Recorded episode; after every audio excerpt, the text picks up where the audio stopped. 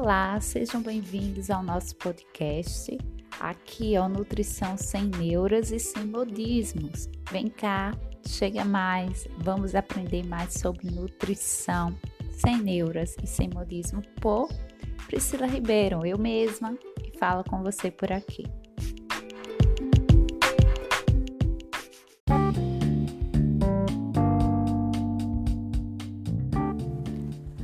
Hoje eu quero falar com você sobre depressão e intestino. Isso mesmo, qual a associação?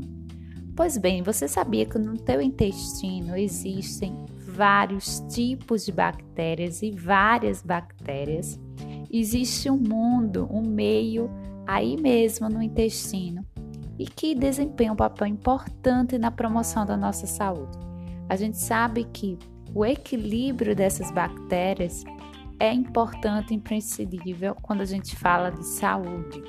Quando há um desequilíbrio, a gente define como disbiose intestinal. E o que é que altera essas bactérias? O que é que altera esse microbioma? Primeiro, alimentação. Alimentação rica em produtos industrializados, em produtos refinados, ricos em açúcar, favorece o aumento das bactérias ruins, digamos assim. E desfavorecem o crescimento das boas. Então, a alimentação é um fator primordial para a gente selecionar esse meio, esse microbioma. A gente sabe que existem aí os fatores que a gente denomina como pré-bióticos, que são as fontes de alimento para esse meio, para essas bactérias. Esse é o primeiro ponto. O segundo ponto para ter um microbioma saudável é controlar e lidar com o estresse. O estresse acaba aí matando muitas das bactérias benéficas. Esse é outro ponto que a gente deve ficar de olho.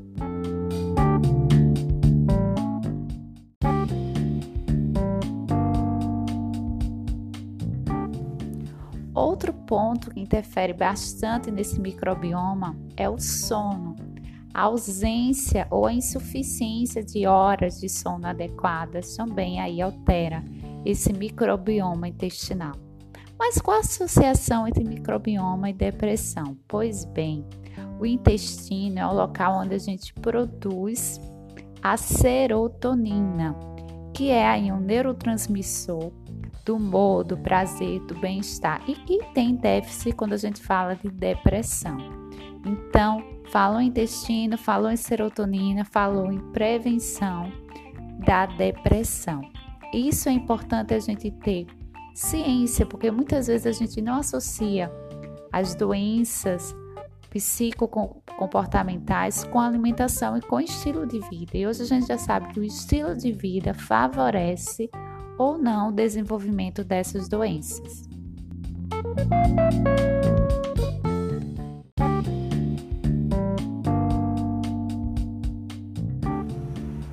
Outros minerais e nutrientes também têm o seu papel no desenvolvimento da depressão. Então, quando esse intestino também não tem uma absorção adequada, pode-se desenvolver carências nutricionais e favorecer patologias como a depressão. A depressão é uma doença que deve ser tratada por uma equipe multidisciplinar, por um nutricionista, psicólogo, psiquiatra, se for o caso, e um personal ou um preparador físico.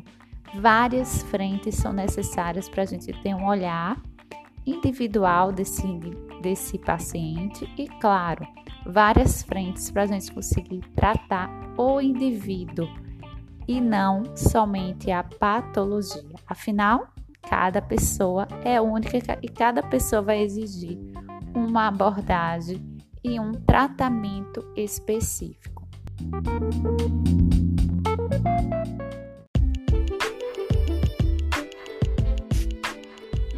Você já conhecia essa associação entre microbioma, entre bactérias e a depressão?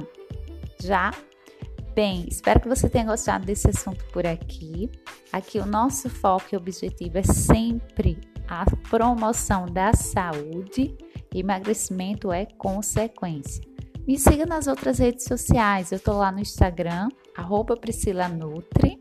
Também estou no canal do YouTube Priscila Ribeiro Nutricionista e no canal do Telegram. Você vai me encontrar, será um prazer te ter por lá, tá bem?